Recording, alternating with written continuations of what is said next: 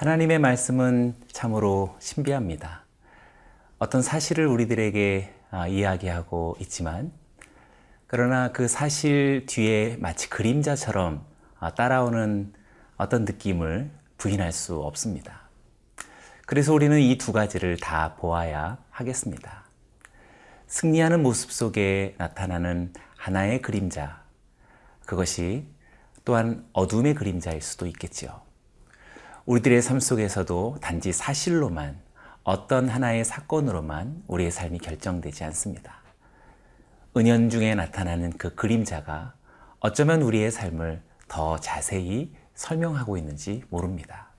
오늘 말씀을 통하여서 우리들의 삶 속에 숨겨져 있는 그 그림자들을 잘 관찰할 수 있는 오늘 이 하루가 되기를 원합니다.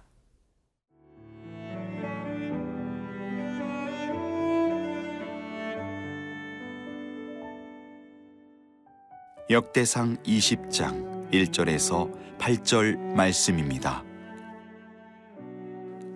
해가 바뀌어 왕들이 출전할 때가 되매 요압이 그 군대를 거느리고 나가서 암몬 자손의 땅을 격파하고 들어가 라빠를 에워싸고 다윗은 예루살렘에 그대로 있더니 요압이 라빠를 쳐서 함락시키매 다윗이 그 왕의 머리에서 보석 있는 왕관을 빼앗아 중량을 달아보니 금 한 달란트라. 그들의 왕관을 자기 머리에 쓰니라. 다윗이 또 그 성에서 노력한 물건을 무수히 내오고 그 가운데 백성을 끌어내어 톱과 쇠도끼와 돌서래로 일하게 하니라. 다윗이 암몬 자손의 모든 성읍을 이같이 하고 다윗이 모든 백성과 함께 예루살렘으로 돌아오니라. 이후에 블레셋 사람들과 게셀에서 전쟁할 때에 후사 사람 십부개가 키가 큰 자의 아들 중에 십배를 쳐 죽임에 그들이 항복하였더라. 다시 블레셋 사람들과 전쟁할 때에 야일의 아들 엘하나니 가드 사람 아우 라흐미를 죽였는데 이 사람의 창자루는 배틀채 같았더라. 또 가디에서 전쟁할 때에 그곳에 키 큰 자 하나는 손과 발에 가락이 여섯씩 모두 스물넷이 있는데 그도 키가 큰 자의 소생이라. 그가 이스라엘을 능욕함으로 다윗의 형 시무아의 아들 요나단이 그를 죽이니라. 가드의 키 큰 자의 소생이라도 다윗의 손과 그 신하의 손에 다 죽었더라. 오늘 본문은 어, 역대상 20장인데요. 어, 총 8구절로 되어져 있는 아주 짧은 어, 그런 장이 됩니다. 내용은 다윗의 전쟁 보도가 이제 마무리를 하는 그런 내용이 됩니다. 두 가지 이유, 이야기로서 다윗의 전쟁 이야기를 마치게 되는데 하나는 호의를 베풀려고 했던 것을 악의로 답했던 한운 어, 암몬에 대한 어, 수도 라빠를 정복하면서 어, 응징하는 그것이요. 또 하나는 블레셋과의 전쟁이 마지막 다윗의 전쟁 이야기가 되어집니다. 1절의 말씀을 같이 읽어봅니다. 해가 바뀌어 왕들이 출전할 때가 되매 요압이 그 군대를 거느리고 나가서 암몬 자손의 땅을 격파하고 들어가 라빠를 에워싸고 다윗은 예루살렘에 그대로 있더니 요압이 라빠를 쳐서 함락시키매. 해가 바뀌어 왕들이 출전할 때가 되었다라고 하는 아, 이 어떤 시간을 가리켜주는 아, 이 표현은 우기가 지나고 이듬해 건기가 되었다라는 아, 그런 사실을 말해주고 있습니다. 그러나 이것은 단지 어떤 물리적인 시간만을 어, 이야기하지 않습니다. 이것은 어쩌면 어, 다윗의 삶에 새로운 전환점이 시작됐다라는 그런 의미로도 볼 수 있겠습니다. 그래서 학자들은 어, 때로는 지금 이 지점이 어, 다윗의 어, 생애에 하얀 곡선이 시작되는 지점이다라고 그렇게 말하기도 합니다. 왜냐하면 오늘 여기 본문 속에서 다윗은 예루살렘에 그대로 있더니 라고 하는 어, 이 본문, 어, 이 내용이 중요합니다. 어, 지금 이 내용 속에는 이 숨어 있는 내용이 나타나고 있지는 않지만 병행 본문인 우리 사무엘 하 본문을 보면 그 사이에서 어떤 일이 일어났는지 우리는 잘 알고 있습니다. 다윗이 여기 예루살렘에 그대로 있으면서 어, 바세바와의 음행의 사건이 있다라는 것을 알게 되고 연이어 어, 그의 남편 우리아를 죽음에 이르게 하는 아주 참혹한 어, 다윗의 범죄가 지금 여기 1절 속에 숨겨져 있다라고 말할 수 있겠습니다. 사무엘하 11장 15절에 하나만 보도록 하죠. 그 편지에 써서 이르기를 너희가 우리아를 맹렬한 싸움에 앞세워 두고 너희는 뒤로 물러가서 그로 맞아 죽게 하라 하였더라. 어, 다윗의 그 선하고 아름다운 마음에 비한다면 어, 너무나 잔혹하고 어, 그리고 아주 어, 위태로운 그런 어, 적이적인 마음이 가득한 것이지요. 다윗은 요압에게 편지를 써서 우리아를 죽게 만듭니다. 그런데 역대기는 지금 이 기사를 알려주고 있지 않습니다. 그러면 역대기는 단지 다윗의 어떤 좋은 어, 치적의 부분만 묘사하는 그런 정치적인 어, 그런 글과 어, 성경책일까요? 어, 저는 그렇게 생각하지 않습니다.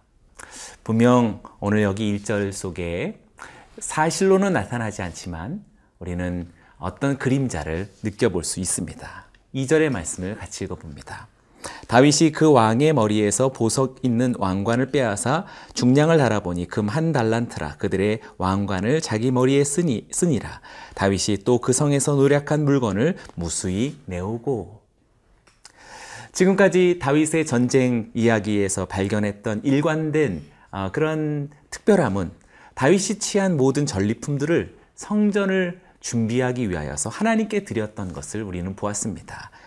어, 우리 역대상 18장 11절의 말씀에 다윗 왕이 그것도 여호와께 드리되 에돔과 어, 모압과 암몬 자손과 블레셋 사람들과 아말렉 등 모든 이방 민족에게서 빼앗아 온 은금과 함께하여 드리니라.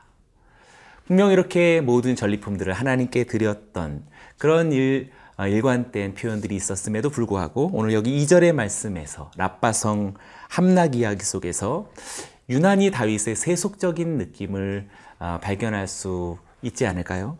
금 한 달란트 왕관을 자기 머리에 썼다라고 어, 이 말하는 표현은 단지 어떤 왕권을 차지했다라고 하는 그런 표현으로만은 느껴지지 않습니다.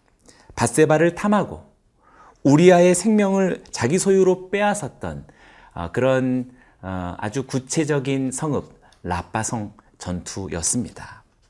어, 그런 바세바 또 우리아를 자기의 소유의 한 가지로 생각했던 그 하나의 그림자를 라빠성 전투를 함락하고 금 한 달란트의 왕관을 자기 머리에 썼다라고 하는 그 표현이 크게 다르지 않다라고 생각합니다.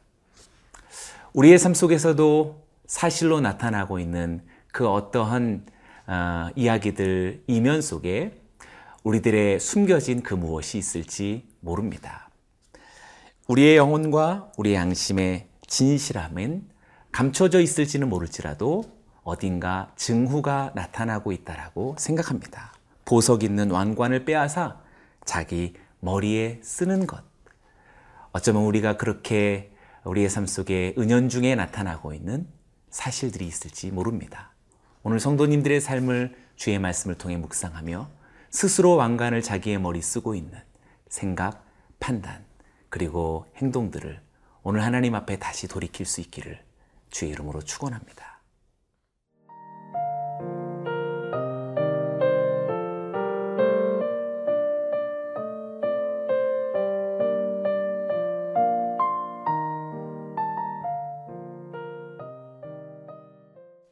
역대기가 전하는 어, 다윗의 전쟁 이야기의 이제 마지막 어, 내용이 됩니다. 근데 공교롭게도 다윗의 전쟁 이야기를 처음 시작하였을 때 그첫 아, 정복의 아, 대상이 바로 블레셋이었는데 다윗의 전, 전쟁 이야기의 마지막 내용도 블레셋과의 전쟁 이야기로 마치고 있습니다.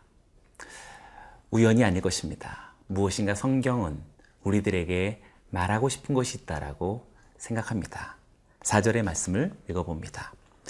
이후에 블레셋 사람들과 게셀에서 전쟁할 때에 후사 사람 십부게가 키가 큰 자의 아들 중에 십배를 쳐 죽임에 그들이 항복하였더라. 어, 여기서 우리가 이후에라고 하는 것을 주목할 필요가 있겠습니다.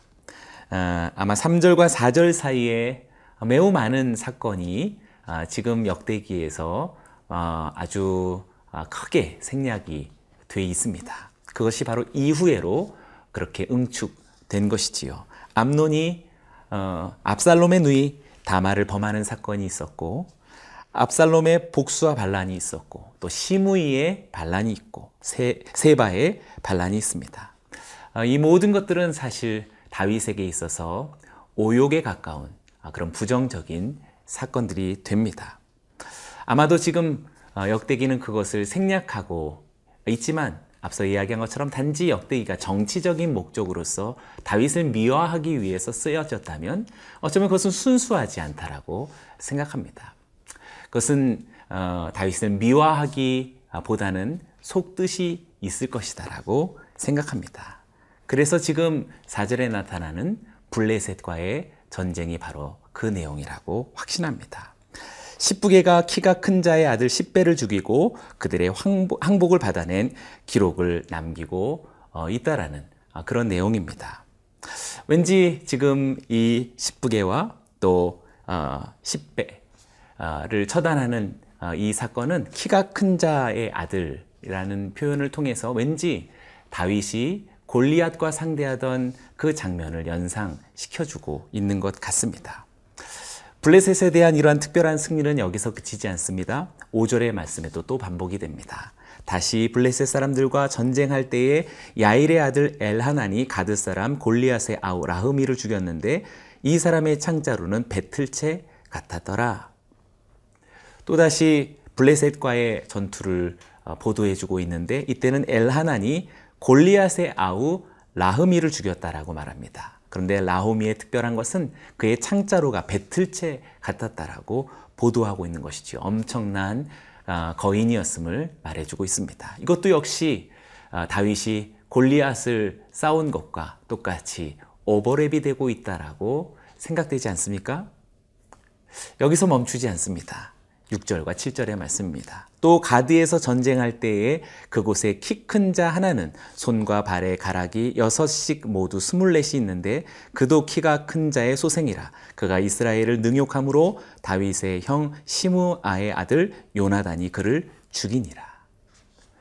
또다시 블레셋 그것도 가드의 이야기를 말하고 있습니다. 골리앗은 가드 사람입니다. 가드에서 전쟁할 때 키 큰 자 하나는 손과 발의 가락이 여섯 씩이 있었다라고 말합니다. 스물넷이 있었던 키가 큰 자의 소생을 어, 이야기해주고 있습니다. 이를 다윗의 형 시므아의 아들 요나단이 그를 처단했다라고 말하고 있죠. 이건 역시 다윗이 골리앗의 아, 대결과 그 승리의 이미지를 고스란히 반영해주고 어, 있다라고 저는 충분히 그렇게 느껴집니다. 세 번 모두가 다 블레셋과의 전투이며 가드와 관계되어져 있고 공통점은 다 거인들입니다. 그리고 골리앗과 무관하지 않습니다. 왜 성경은 이렇게 블레셋의 이야기로 시작해서 블레셋 이야기로 끝나고 있는지요? 또 다윗의 많은 부정적인 사건들을 어, 과감하게 생략한 채 이렇게 블레셋으로 시작하며 블레셋으로 마치고 있는 까닭은 처음 다윗이 다윗 되어졌던 골리앗의 승리가 그의 인생의 마지막 전쟁 이야기 바로 그 골리앗의 승리를 연상하고 추억하고 회상시키려는 하나님의 말씀이라고 확신합니다. 저와 여러분들이 우리 주 예수 그리스도를 믿고 구원을 받고 하나님의 자녀요 왕 같은 제사장이 되었다라는 지난날의 그 사실은 지금도 변함없고 앞으로도 변함없고 그것은 똑같이 다윗의 승리가 마지막 최후의 다윗의 그 모습과 동일할 것처럼 우리 모두에게도 그럴 것입니다. 여러분들의 삶 속에 이 그림자가 여러분들을 따라가고 있습니다. 어떤 여러분들의 실수와 여러분들의 오욕과 실패가 혹시 있었을지라도 여러분들이 골리앗을 싸워 이겼던 그 승리는 지금도 유효하고 앞으로도 그렇게 될 것입니다. 주의 이름으로 축원합니다. 기도하겠습니다. 하나님 아버지, 우리의 삶의 모든 현실과 사실들 그 이면에 숨겨진 그림자를 보게 하여 주옵소서. 내 마음과 양심에 숨겨진 우리의 음욕과 어두움을 보게 하여 주시고 주님 앞에 청산할 수 있게 하여 주옵소서. 또한 우리의 모든 실패와 우리의 모든 어, 수치와 우리의 모든 실망스러운 삶의 결과일지라도 지난날 주님께서 우리에게 주신 승리를 확신하고 믿음으로 달려가게 하여 주옵소서. 예수님의 이름으로 기도드리옵나이다. 아멘. 怎么离得开？